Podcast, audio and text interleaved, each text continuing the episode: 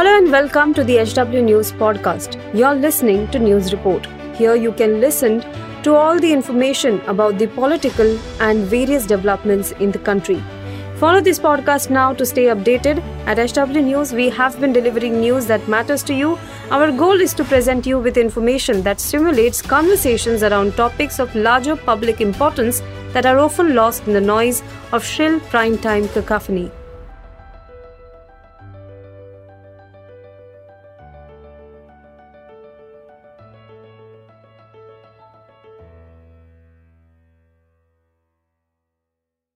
अविभाजित जम्मू कश्मीर के आखिरी राज्यपाल रहे सत्यपाल मलिक ने। एक इंटरव्यू में कई विस्फोटक खुलासे किए हैं। आज इस वीडियो में हम जानेंगे कि सत्यपाल मलिक ने उस इंटरव्यू में क्या कुछ कहा है। इसके साथ ही अभी जानने की कोशिश करेंगे कि आखिर वे प्रधानमंत्री नरेंद्र मोदी के खिलाफ इतने ज़्यादा आक्रामक होकर क्यों बयानबाजी कर रहे हैं। वीडियो में आगे बढ़ें। उससे पहले आपसे अपील है कि इस वीडियो को लाइक करें और इसे ज़्यादा से ज़्यादा लोगों के साथ में शेयर करें। सत्यपाल मलिक ने इंटरव्यू में क्या कुछ कहा, उस पर आए। उससे पहले मैं आपको उनके बारे में थोड़ी जानकारी दे देता हूँ।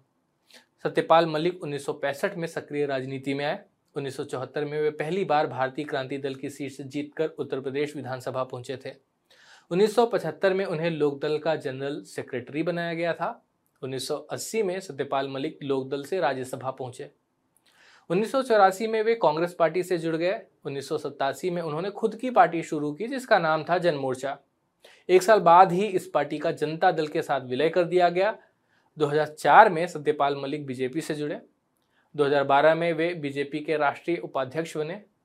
मोदी सरकार ने उन्हें 2017 में बिहार के राज्यपाल के तौर पर नियुक्त किया। 2018 में जम्मू कश्मीर का राज्यपाल बनाया गया उन्हें। धारा 370 हटाए जाने के बाद वे गोवा के राज्यपाल बने, उसके बाद उन्हें मेघालय का राज्यपाल बनाया गया। यथा सत्यपाल मलिक का अब तक का राजनीतिक करियर, और इसमें आप राज्यपाल का कार्यकाल छोड़ दें, क्योंकि राज्यपाल का कार्यकाल राजनीतिक करियर में नहीं जोड़ा जा सकता। अब आते हैं इंटरव्यू वाले पहलू पर।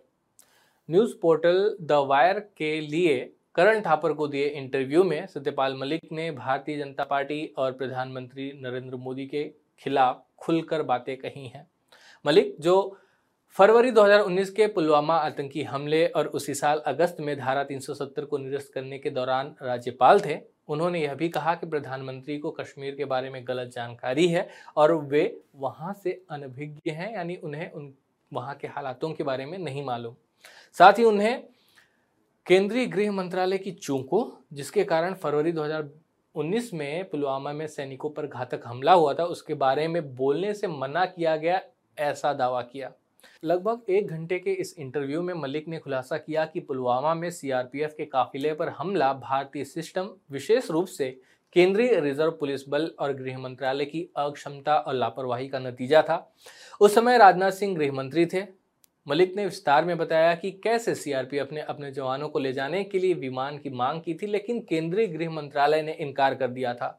उन्होंने यह भी बताया कि कैसे रास्ते में प्रभावी ढंग से सुरक्षा इंतज़ाम नहीं किया गया। इससे भी महत्वपूर्ण बात उन्होंने यह कही कि उन्होंने इन सभी चूकों को सीधे प्रधानमंत्री मोदी के समक्ष उठाया, जब प्रधानमंत्री नरेंद्र मोदी ने पुलवामा हमले के तुरंत बाद उन्हें कॉर्बेट पार्क से बाहर आने के बाद कॉल किया था। उन्होंने कहा कि प्रधानमंत्री ने उनसे इस बारे में चुप रहने और किसी को न बताने को कहा था। इसके अलावा मलिक ने कहा कि एनएसए यानी national security adviser Ajit Doval ने भी उन्हें चुप रहने और इस बारे में बात न करने के लिए कहा था। मलिक ने कहा कि उन्हें फ़ौरन एहसास हुआ कि यहाँ इरादा पाकिस्तान पर दोष मढ़ना और भारत सरकार और भाजपा के लिए चुनावी फ़ायदा पाना था। मलिक ने इस बातचीत में यह भी बताया कि उन्होंने सत्तासी सदस्यीय विधानसभा में छप्पन के बहुमत का दावा करने के बावजूद महबूबा मुफ्ती को नई सरकार क्यों नहीं बनाने दी और उन्होंने नवंबर 2018 में ही विधानसभा को भंग क्यों किया? मलिक ने यहाँ इंटरव्यू में यह भी बताया कि कैसे जब वे जम्मू कश्मीर के राज्यपाल थे तो भाजपा, आरएसएस नेता राम माधव ने एक पन बिजली योजना के लिए एक रिलायंस बीमा योजना को मंजूरी देने के लिए उनसे संपर्क किया था, लेकिन उन्होंने यह कहते हुए ऐसा करने से इनकार कर दिया था कि मैं गलत काम नहीं करूँगा। इंटरव्यू में मलिक यह भी कहते हैं कि प्रधानमंत्री को करप्शन से कुछ फ़र्क नहीं पड़ता। सत्यपाल मलिक के इस इंटरव्यू ने विपक्षी दलों को भारतीय जनता पार्टी और प्रधानमंत्री नरेंद्र मोदी को निशाने पर लेने का एक मौका दे दिया है। कांग्रेस पार्टी के पूर्व राष्ट्रीय अध्यक्ष राहुल गांधी इस इंटरव्यू से जुड़ा एक स्क्रीनशॉट उन्होंने ट्विटर पर शेयर किया है। भारतीय जनता पार्टी की ओर से भी इस इंटरव्यू को लेकर प्रतिक्रियाएँ सामने आ रही हैं। बीजेपी आईटी सेल प्रमुख अमित मालवी ने एक ट्वीट में लिखा है कि जम्मू कश्मीर के पूर्व राज्यपाल सत्यपाल मलिक ने गृह मंत्री अमित शाह के बारे में कहा था कि उन्होंने प्रधानमंत्री के बारे में बहुत सी बातें कही हैं। बाद में उन्होंने कहा कि वह झूठा मनगढ़ंत था, किसी ने उन्हें गंभीरता से नहीं लिया। तब भी उन्होंने ये आरोप लगाए थे, तब भी उन्हें गंभीरता से नहीं लिया, लेकिन यह उनकी विश्वसनीयता पर गंभीर सवाल खड़े करता है।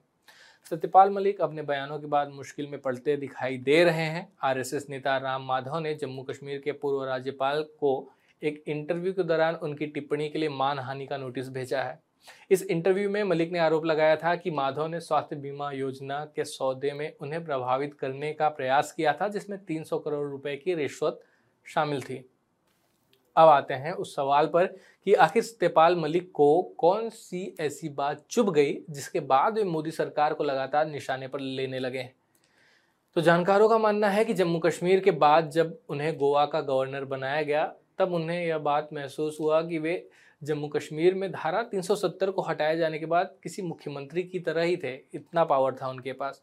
लेकिन गोवा में वैसा नहीं था। लेकिन इसके बाद जब उन्हें मेघालय भेजा गया तो उन्हें लगा कि डिमोशन हुआ है। जानकारों का कहना है कि इसके बाद मलिक सक्रिय राजनीति में वापस आने का मन बना रहे थे। चर्चा में बने रहने के लिए उन्होंने बयानबाजी शुरू कर दी। कुछ न कुछ इधर उधर की बातें करने लगे, जिसकी चर्चा होती थी। इसके बाद मलिक को इस बात का आभास हुआ कि उन्हें शायद दोबारा राज्यपाल भी नहीं बनाया जाएगा। तब से वे खुलकर पीएम मोदी और बीजेपी के खिलाफ बयानबाजी कर रहे हैं।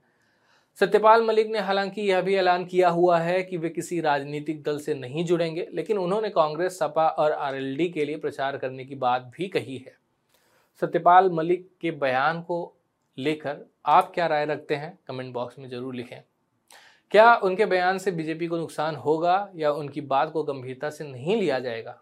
क्या सत्यपाल मलिक राजनीतिक महत्वाकांक्षा के लिए इस तरह से बयानबाजी कर रहे हैं या उनकी अंतरात्मा जाग गई है?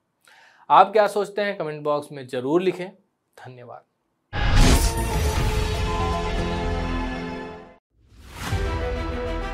If you like this episode, please rate us with 5 stars right now. HW News podcasts are available on BingePods and all other audio platforms. Also, don't miss to check out editorial with Sujit Nair from the House of HW News podcast and we are sure you will love it too.